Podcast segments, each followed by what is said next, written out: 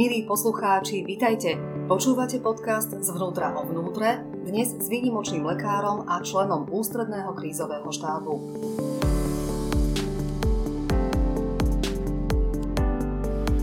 Podcaste Ministerstva vnútra, ktorý sa volá Zvnútra o vnútre, vám predstavujeme eh, rôznych ľudí, eh, ktorých by ste mali spoznať. Prvým bol eh, horský záchranár kinológ, druhý bol veliteľ hasičov a tým tretím človekom je veľmi významný človek, pán profesor Vladimír Krčmery. Vítajte u nás. Dobrý deň, dobrý deň, pozdravujem srdečne všetkých. Ďakujem za pozvanie. Ste členom ústredného krízového štábu, ktorý rozhoduje o tom, ako to na Slovensku bude po prijatí určitých opatrení. Čiže ako vy vnímate túto svoju funkciu?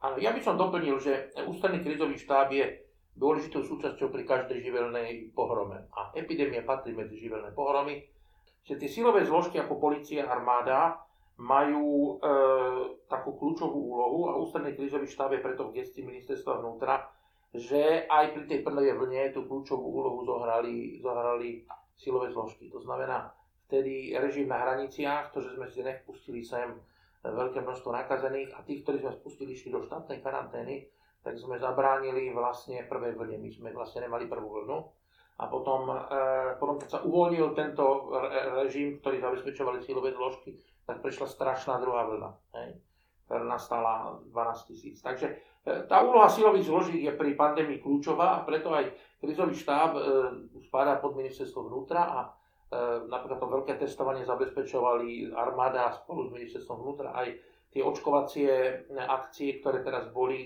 vďaka tomu, že sa zaočkovalo ten 2 milióny, vyše 2 milióny ľudí, to je preto, že ten poriadok a ten systém tam zabezpečuje armáda, policia. Takže policiu v tomto treba chápať nie ako represívnu zložku, ale skôr ako, by som povedal, organizačnú a preventívnu. A aj súčasný režim na hraniciach. Áno, je to výsledkom diskusie na tom ústrednom krízovom štábe. My e, tam vyslovíme vždycky názor, prípadne odporúčanie, ktoré samozrejme sa môže, nemôže sa e, rešpektovať. To už je vecou v podstate potom vlády, ktorá vždycky zasada dva dní po ústrednom krízovom štábe a my predtým máme zasadnutie tzv. konzílie epidemiológov. Takže na tom krizom štábe my nehovoríme v podstate nejaký názor ja môj, alebo e, ešte tam chodí pán hlavný hygienik, že svoj názor, ale e, my vždycky štvrtok celý deň, niekedy aj 12 hodín, a potom cez víkend ešte doľaďujeme zasada to tzv. konzílium epidemiológov, ktoré sídli na ministerstve zdravotníctva. A tam není jednoduché sa na veciach dohodnúť, chcem povedať, že tam je 10 epidemiológov, a, a, a infektológov a verejných zdravotníkov.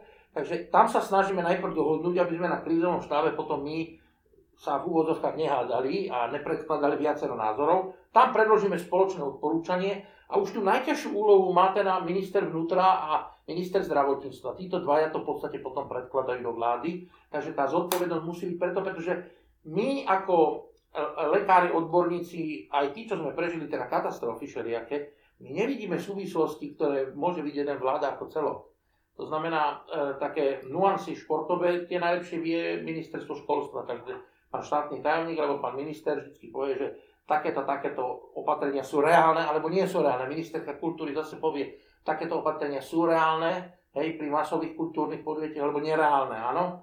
To isté sa týka cirkevných podujatí, kde tiež tlmočí. To znamená, že, že ide o to, že sme tam našli nejaký súzvuk, nejakú harmóniu Nevláda sa to ľahko, ale znižuje sa tá, tá umilovosť alebo chybovosť. Preto my najprv, my desiatí, sa celý štvrtok v podstate hádame, aby sme potom v pondelok povedali v podstate troma, štyrmi vetami, čo si myslíme. No aj ten ústredný krízový štáb, to rokovanie trvá dosť dlho, niekoľko hodín.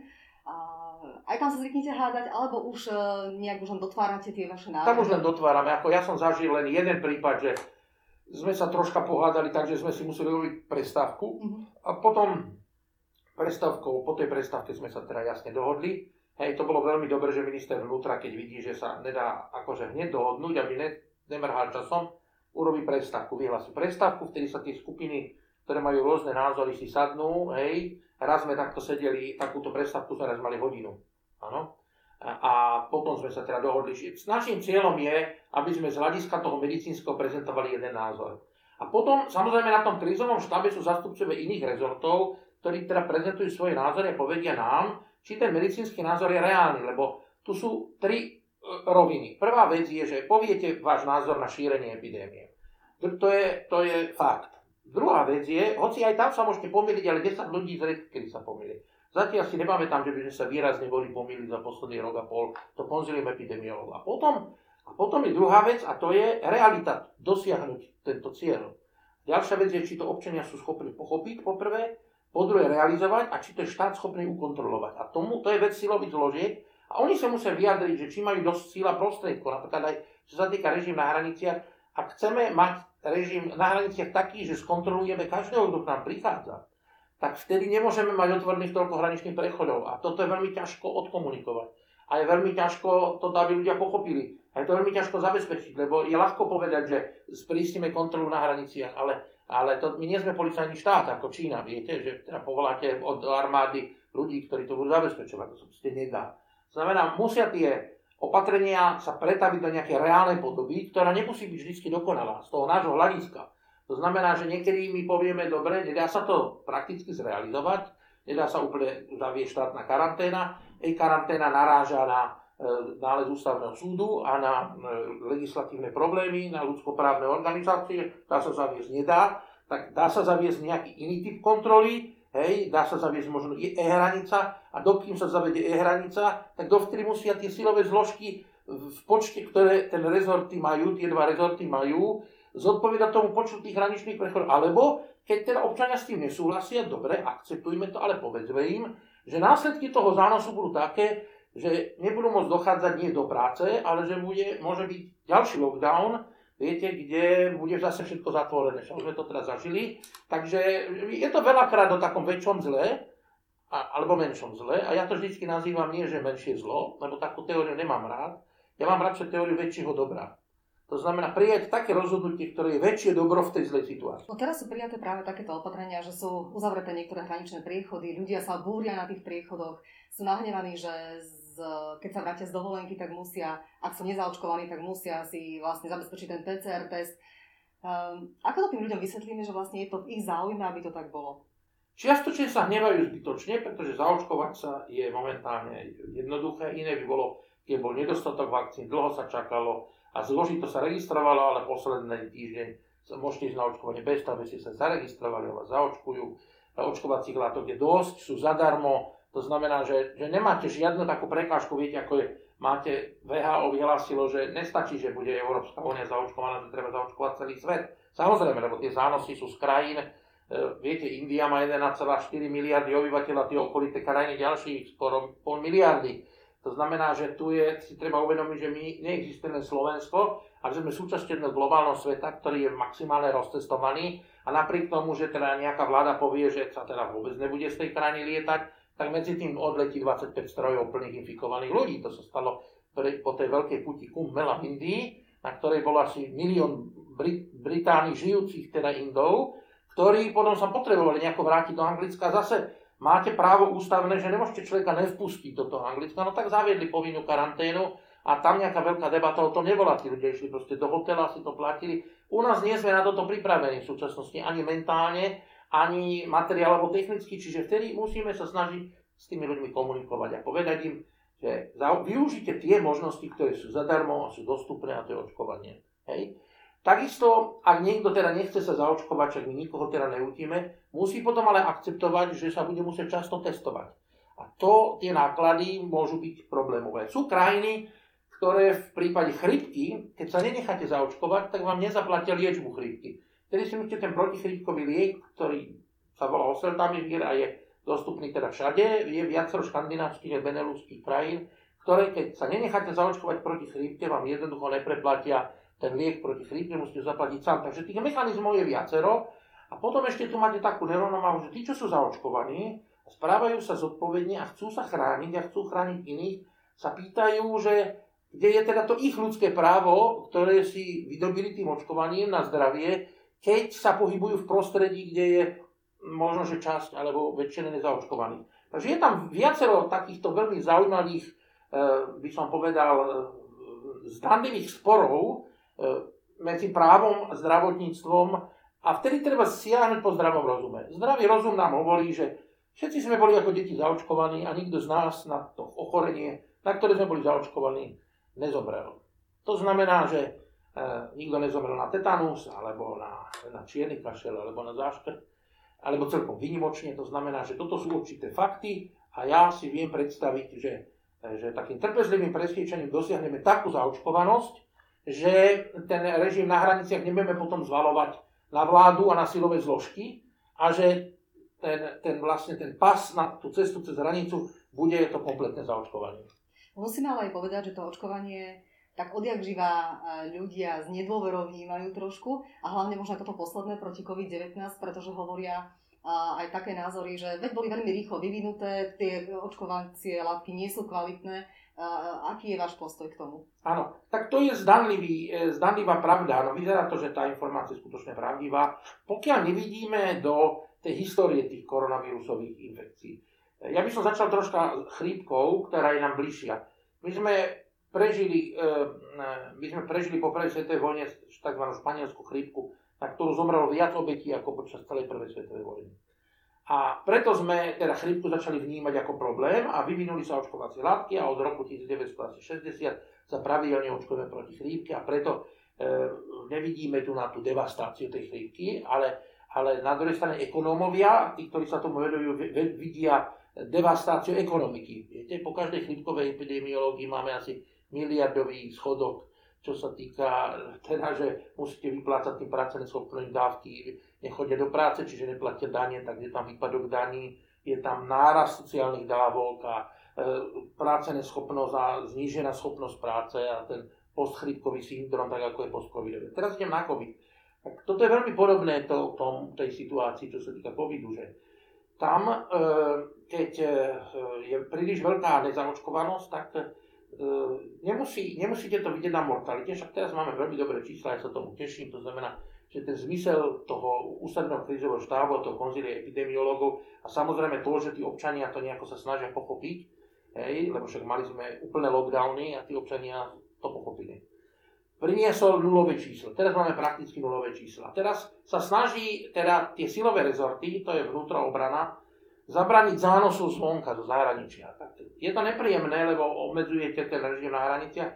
Takisto ministerstvo dopravy sa snaží kontrolovať tie lety, ktoré prichádzajú na Slovensko. My nemáme žiaden dopad na lety, ktoré neprichádzajú na Slovensko a preto jediná možnosť ich skontrolovať je na hraniciach, keď prichádzajú z tých okolitých letísk, ako je Hruzín, Švechat, Mníchov, Krakov, Budapešť, hej, ktoré sú rozlietané do, do široka.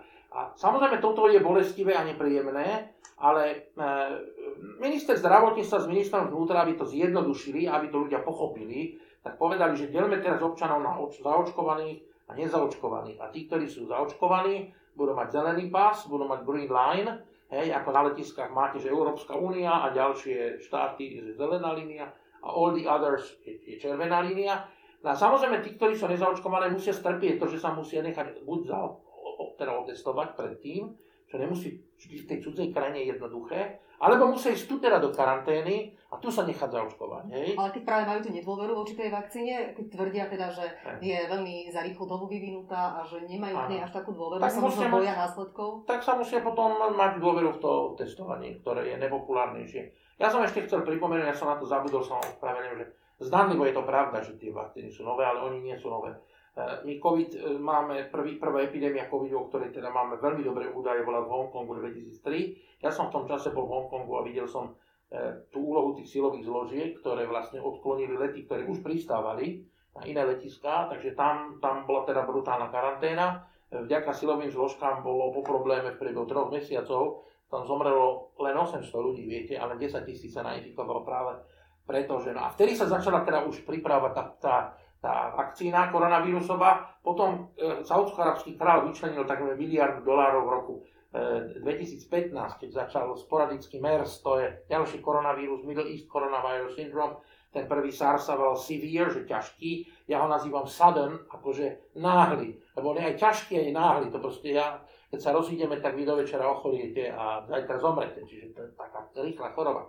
To znamená, že ono základy tých, tej vakcinológie antikoronavírusovej majú 17 rokov. Takže to zdanlivo sa zdá, že je, sa to takto vyvinulo. Ale chcem povedať iný príklad, ešte jeden, že sú prípady, kedy tie vakcíny, keď ozaj ohrozujú svetové verejné zdravie, tak VHO s, tým, s, tou, s, tou, s tým vedeckými týmami to vie veľmi rýchlo. Poďte sa na ebolu. Keď vznikla ebola 2015, 14, 15, 13, 14, 15, tak v priebehu dvoch rokov boli dve vakcíny k dispozícii. Samozrejme, že boli experimentálne, všetky vakcíny na začiatku sú experimentálne, fungovali a teraz e- ebola skončila.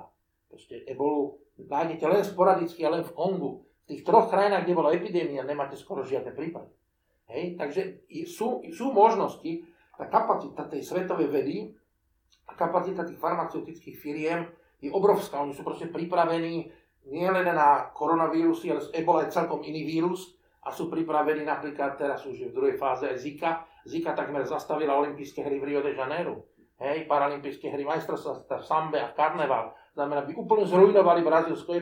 A, a, a, a toto sa stalo Eh, ja som bol jeden z toho takého týmu, ktorý tam zasahoval, to bolo niekedy 2016 a 2018 už bola prvá fáza a v súčasnosti už, už máme vakcínu proti zike. Sú dve ochorenia, na ktoré nemáme vakcíny a, a to, eh, to, to je ako problém. A to je malária a HIV, AIDS, ale na druhej strane poďte sa teraz, posledných 10 rokov AIDS nikto nehovorí. Mali sme 40 rokov, máme výročie včera, či minulý týždeň mali výročie 40 rokov a to preto, že zase na AIDS máte veľmi dobré lieky. Máte trojkombináciu liekov v jednej tabletke, takže ani nikto nezistí, že máte AIDS, lebo to je jedna tabletka denne, stojí to dolár, v treťom svete u nás to stojí možno že 10 dolárov alebo 5 eur a v tom treťom svete to je zadarmo a podarilo sa posledných 5 rokov znížiť AIDS, teda pomerne dramaticky. Čo sa týka malárie, tiež máme dobré lieky. Čiže tá svetová veda e, má v zálohe, v tom šuplíku dá sa povedať, nielen vakcíny, ale máte, vidíte, však minulý rok sme nemali žiadne vakcíny až do decembra, hej.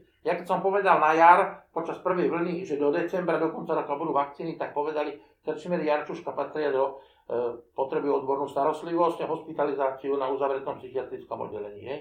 A 26. sa zaočkovalo 200 ľudí, hej. Pretože tá kapacita teraz skutočne to, pretože, ale kým sme nemali vakcínu, je obrovská. Tak, ale kým sme nemali vakcínu, to neznamená, že sme s tými pacientmi nič nerobili. My sme mali jednu z najnižších mortalít na svete. Počas tej prvej vlny nám zomrelo možno nejakých 100 ľudí. Hej? E, čo, samozrejme, každý ten ľudský život je, je, je strata, ktorú ťažko nesieme, ale nedalo sa to porovnať s tými 12 tisíc, ktoré zomreli v tej teda druhej, tej druhej vlne. A, a to chcem povedať, že počas tej prvej vlny tí ľudia dostávali liečbu. Nedostávali dokonalé lieky, pretože mali len jeden liek, o ktorom sme si mysleli, že je proti korona a aj ten nebol proti korona. Keď sa zistilo, že tá efektivita není taká dramatická a to boli proti ebole, ktorý vymysleli vlastne československí lekári hej, pred rokmi. Ale vrátim sa predsa, prepačte, k tej aktuálnej situácii, viete, začali sa letné prázdniny, ľudia chcú dovolenkovať, Tí, ktorí nie sú zaočkovaní, sa búria. Je, je to naozaj vážna situácia na Slovensku. Ľudia nie sú veľmi spokojní s tým stavom, ktorý je. Ale na druhej strane aj samotní odborníci, ale aj my ako ministerstvo vnútra vlastne nabadáme ľudí, aby sa naozaj dali zaočkovať, pretože my sa snažíme o to, aby sme sa nedostali do tej tretej vlny, aby sme sa vyhli zánosu a neviem, aký je stále áno, áno, ja to nazývam zános, ale môžete napísať, povedať importu. Alebo... Importu delta variantu, je to naozaj taká nebezpečná mutácia to je veľmi dobrá otázka. Pozrite sa, delta mutant sa, ríš, sa, sa šíri veľmi rýchlo. Krajina, ktorá mala najvyššiu zaočkovanosť, je teraz čiastočne premorená.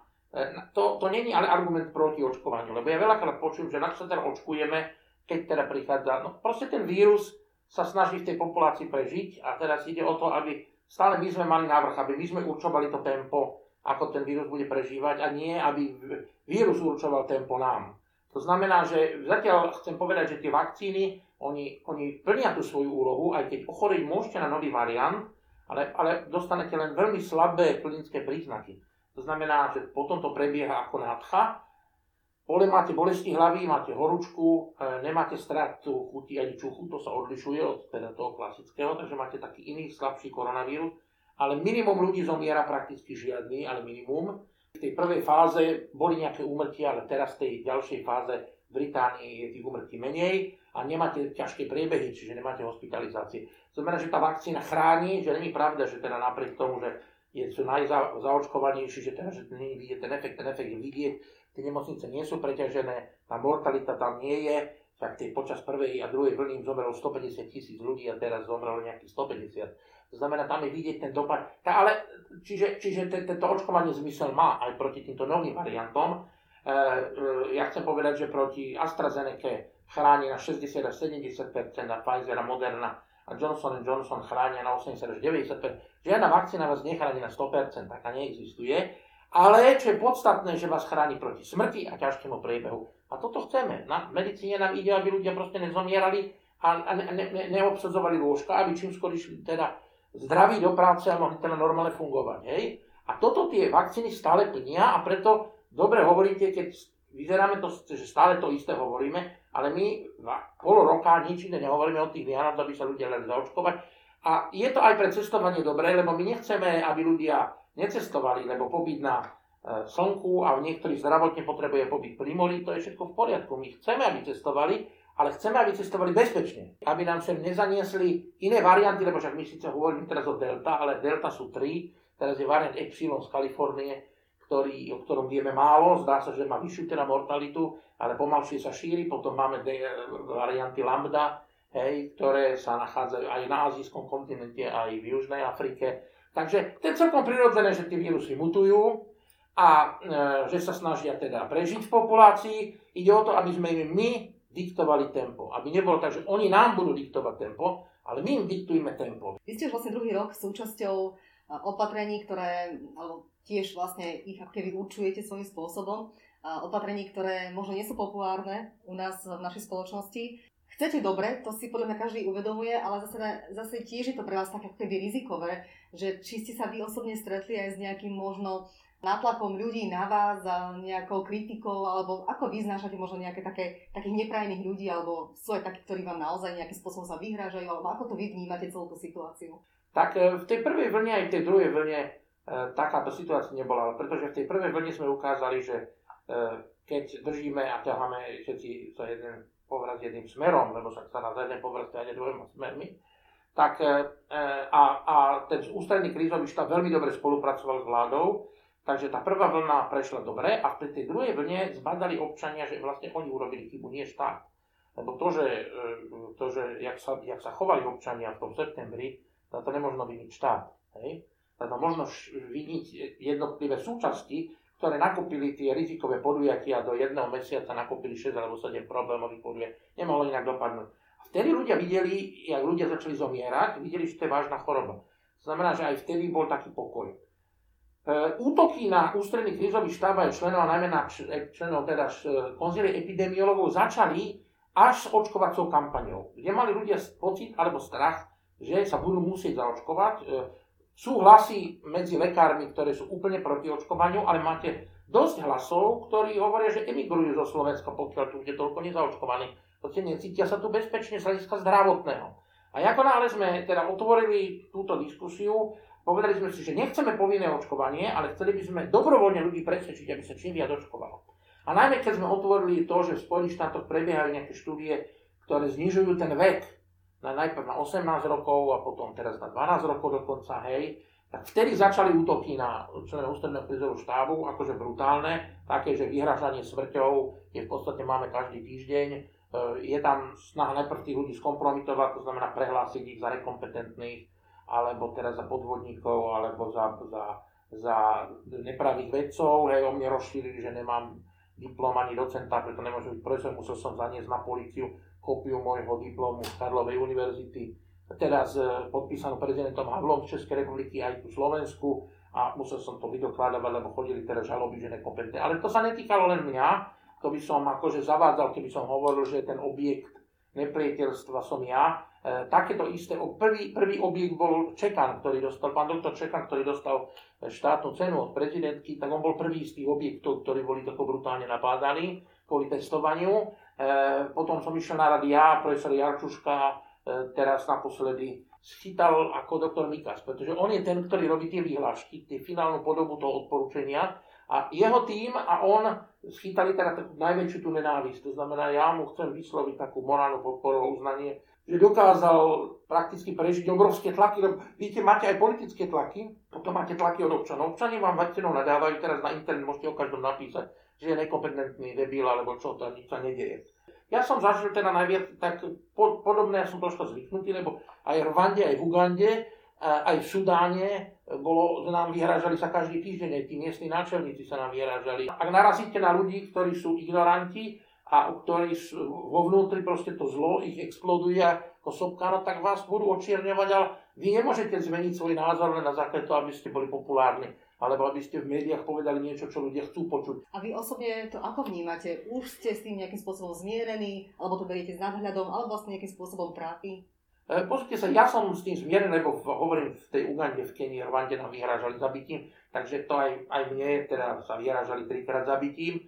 Kto to akože horšie nesie, teda moja rodina, ale oni sú flexibilní, takže vedia sa včas odsťahovať a e, ja som sa teda rozhodol tiež, že e, už tých, tých, e, tých e, verbálnych útokov a vyhrážok už bolo toľko, že od 1. septembra teda odídem zo Slovenska a budem sa skôr venovať migrantom a bezdomovcom a môcť robiť medicínu, ako stále teda čítať proste také vyjadrenia, ktoré vyplývajú, že tí ľudia si museli predtým vypiť, aby boli schopní vôbec napísať takéto úvahy krajine, kde sa budem cítiť bezpečne. Tu sa prestávam cítiť bezpečne, pretože tá, tá skupina tých, ktorí to majú pocit, že my chceme násilím očkovať, alebo že ich násilím obmedzujeme, tá ich agresivita dosahuje už taký stupeň, ktorý prekračuje určitú toleranciu. A ja som lekár, ja sa chcem venovať medicíne, ja samozrejme poviem aj veci, ktoré sú nepríjemné a ja nevidím dôvod, prečo by som ja mal byť v krajine, v ktorej nemôžem slobodne vyjadriť svoj vedecký a medicínsky názor, keď napríklad viem, že niečo robíme zle a že môže prísť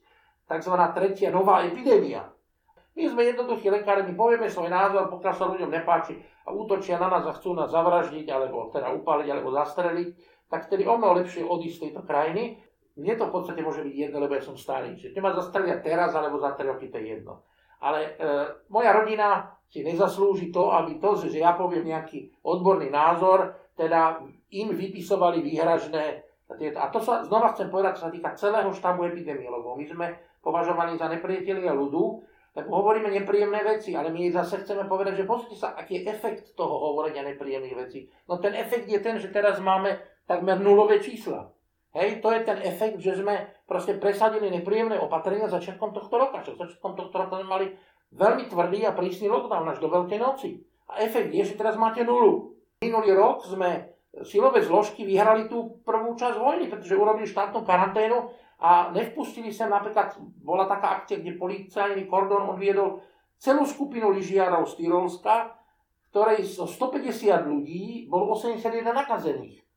A my stále hovoríme, že e, pokiaľ je nejaká vakcína viete, licencovaná aj pre deti od 12 do 18 rokov, kto sme my, aby sme povedali, že je to nebezpečné. Oni to chcú teraz po nás, my že očkovať deti je nebezpečné a my preto všetky detské povinné očkovanie máme teda u detí do tých 12 rokov od, od 1 do 2. Ja sa pamätám, že, že ešte na tuberkulózu sme očkovali novorodencov, ktoré sa práve narodili druhý, tretí deň, hej. Nemáme tuberkulózu, my máme 16 tisíc a, a priemer na svete 60 na 100 tisíc. To znamená, že toto je efekt toho, je to na prvý pohľad nepopulárne, je to nepríjemné, človek e, má tú svoju hranicu a po tej hranici odíde z tej krajiny, ale to neznamená, že nepomáha občanom tej krajiny, pretože kopa našich kolegov, ktorí boli napadnutí, odišli teda do Maďarska, do Rakúska, odtiaľ normálne ambulujú so svojimi pacientami.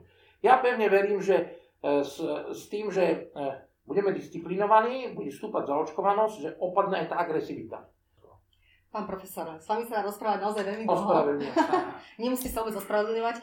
Ďakujem vám za všetky informácie, ktoré ste nám povedali v našom podcaste. To bol pán profesor Vladimír Krčmery, ktorého aj vy určite veľmi dobre poznáte. Možno ste sa dozvedeli aj nejaké nové informácie, ale aj to, ako odborník musí prežívať rôzne krízové situácie, tak vám želám eh, veľa energie, pevného zdravia a ďakujeme za vašu odbornú angažovanosť tejto veci. Ja ďakujem za pozvanie a želám veľa Božieho požehnania teším sa, že máme teraz dobré čísla a budeme sa snažiť, aby sme vďaka ozbrojeným zložkám, ktoré vyhrali tú prvú vlnu, aby sme ich udržali a aby boli občania spokojní aj po prekonaní určitých teda starostí, ako je to očkovanie, možno testovanie, možno nejaké obmedzenia, ale ak to takto zvládneme, tak je celkom možné, že my budeme diktovať epidémii a nie ona nám. Ďakujem.